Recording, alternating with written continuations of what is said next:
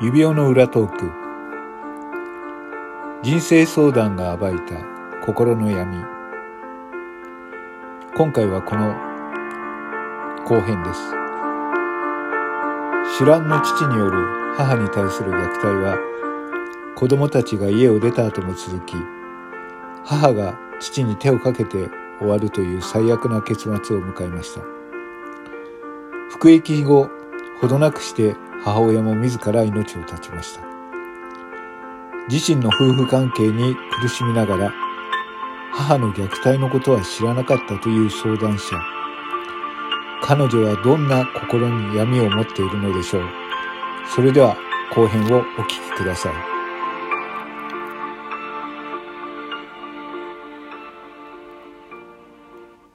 あ、どうも、こんにちは。マドモアゼル愛です。よろしくお願いします。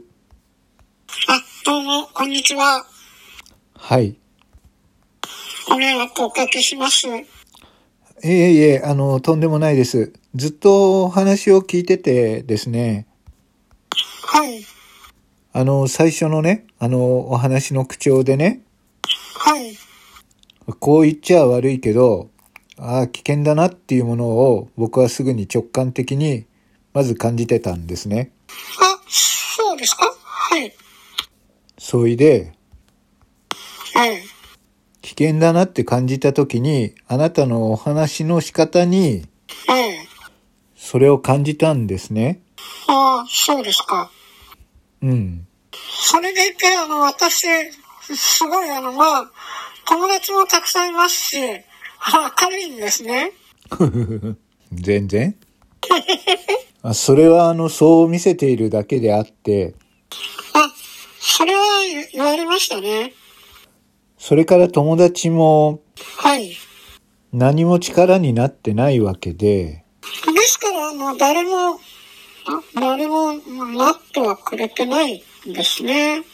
僕にははい、あなたがはい。正直な感情を隠してるようにしか思えないの。ああ、それは、うん、ありますね。あの、幸せ、うんふりをしていると言いましょうか。うん。だからあの、重大な感情を隠してるよね。そうですね。あの、私多分、あ母を子供の頃から見てて、うん。母がいつも、あの笑っ、うん、笑顔はないんですね。それで私は、もし子供を持ったら、子供の前だけではそういう顔はしたくないっていうのが、だからもういいじゃ ない。あの、建前はね、もうちょっとね、はい、そこまで追い詰められてるんだから、はい、僕ももう建前の話はね、したくないんですよ。もはい、う、あなた、はい、楽になること、あの簡単ですよ。はい、今の、ものすごい苦しさはい、この、本当に、はい、心から来る悲しみはい、夫に言っても分かってくれない、うんこれと同じことを、はい、あなたが知ってる人で誰か体験していましたよね。えあ母ですね。そうです。ですから、あの、私、自分が母とダブるんですね。で、母とダブると同時に、あの、お父の冷たさと、夫あなたね、の冷たさがダブるんですね。いいんだよ。夫が冷たかろうがどうだろうが、さはい、そんなことじゃなくて、はい。お母さんそうやってずっと生きていったよね。そうなんです。本当に、だから母の気持ちを手に取るように、どんなにか辛かった、ちょその時ね、っとねって。その時ね、あ、はい。はい、お母さんが、お、お元気って電話した時に、げ、元気でいるよっていう時に、うん。表面的なだけのね、平穏に委ねて、はい。危険な状況をね、うん。冷たく見てたじゃないの。うん。同じことが起きてんだよ。そうですね。それで私も子供には、うん、元気でやってるよ、大丈夫だよ、体大丈夫だよ、元気でやってるからって、心配しないでって、でも、自分がこのまま行ったら本当にまた自分の体が変われるっていうのが、わかるもんですから、本当に何があって、本当心からの言葉が、お母さん、僕の話が聞きたくないんだったら、はい。別に聞かなくても結構ですよ。あ、どう、あ、はい、いやいやいや、うーん。お母さんね、はい。あなたのお母さんの孤独と、なんか今自分に重なってるのわかるよね。はい。あなたのお母さんの危険をはい。兄弟たちは知っていて、表面的な平穏だけを逃げ道にして、いつだってお母さんを置いてけぼりにしてきたことを、はい。まずは認めてくれないはい。そうですよね。うーん。ああ、そうだったと思います。うあなた見て見ぬふりしてたんじゃないん、あの、私、中が、あの、遠いもんですから、あの、うーん、そこで理屈を言ってるうちは、ダメよ。そうですね。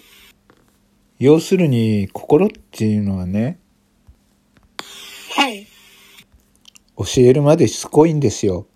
はい、あなただけっていうわけじゃないよ。もちろん。はい、でもあなたは少なくても正直な人だからはい、本当に魂の反省がしたいんですよ今。だからね、お母さんと同じ苦しさの追体験を自分で招いてるんですよ。だからあなたが良くなるのははい、お母さんの虚しさ、今のあなたのこの心の虚しさと苦しさをお母さんがこうだったという思いでもって体験したという感覚を得ない限りにね、はい、押してお母さんごめんねっていう、お母さん本当に辛かったねっていう気持ちが追体験できるまであなたは心が救われないのよ。うーん、でもまだあなたは今、まだ自分の虚しさ、苦しさを夫の無理解という自分の問題に置き換えているよね。もちろんそれは苦しいのはわかるけれども、はい、僕はね、お母さんは子供たちを守ってくれたね、はい。英雄だったと思うよ。そうそうですね。それは、間違っても、まずあなたの今、苦しみちょっと置いといていいから、まずお母さんの苦しみを片付けない限り、僕はね、次がないと思う。だからあなたにも分かってんのよ。お父さんお母さんの話から始めたんだよね。だから始めたんだよね。はい、要するに、あなたの話し方に人ごとに聞こえるような癖があるんですよ。要するにね、隠してるんですよ。そうですね。重大な感情をね、あなたはそれを隠さないと、あなたも生きてこれなかったから、はい、仕方がないけれどもね、でもお母さんの無念を思うときにね、はい、正直にならなくちゃならないんですよ。本当の恐怖やね、慟哭、お母さんの苦しみやね、そしてお母さん最後の私たちを守ってくれた英雄としてね、みんなで過去を清算してあげないと、はい、自分の問題には帰れないよ。はい、順番があるんだよ。はい、そうですね。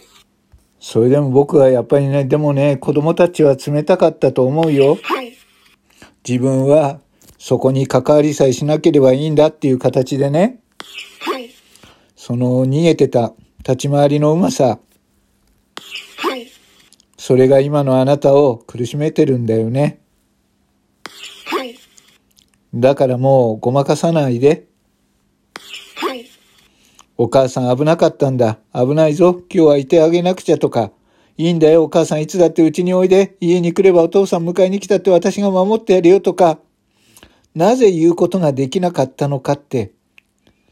僕はあなたにもっと悔いてもらいたい。はい、その時正直な自分の衣が、心がね、初めて出てくると思うからなんだよ。はい、よろしくお願いします。ありがとうございました。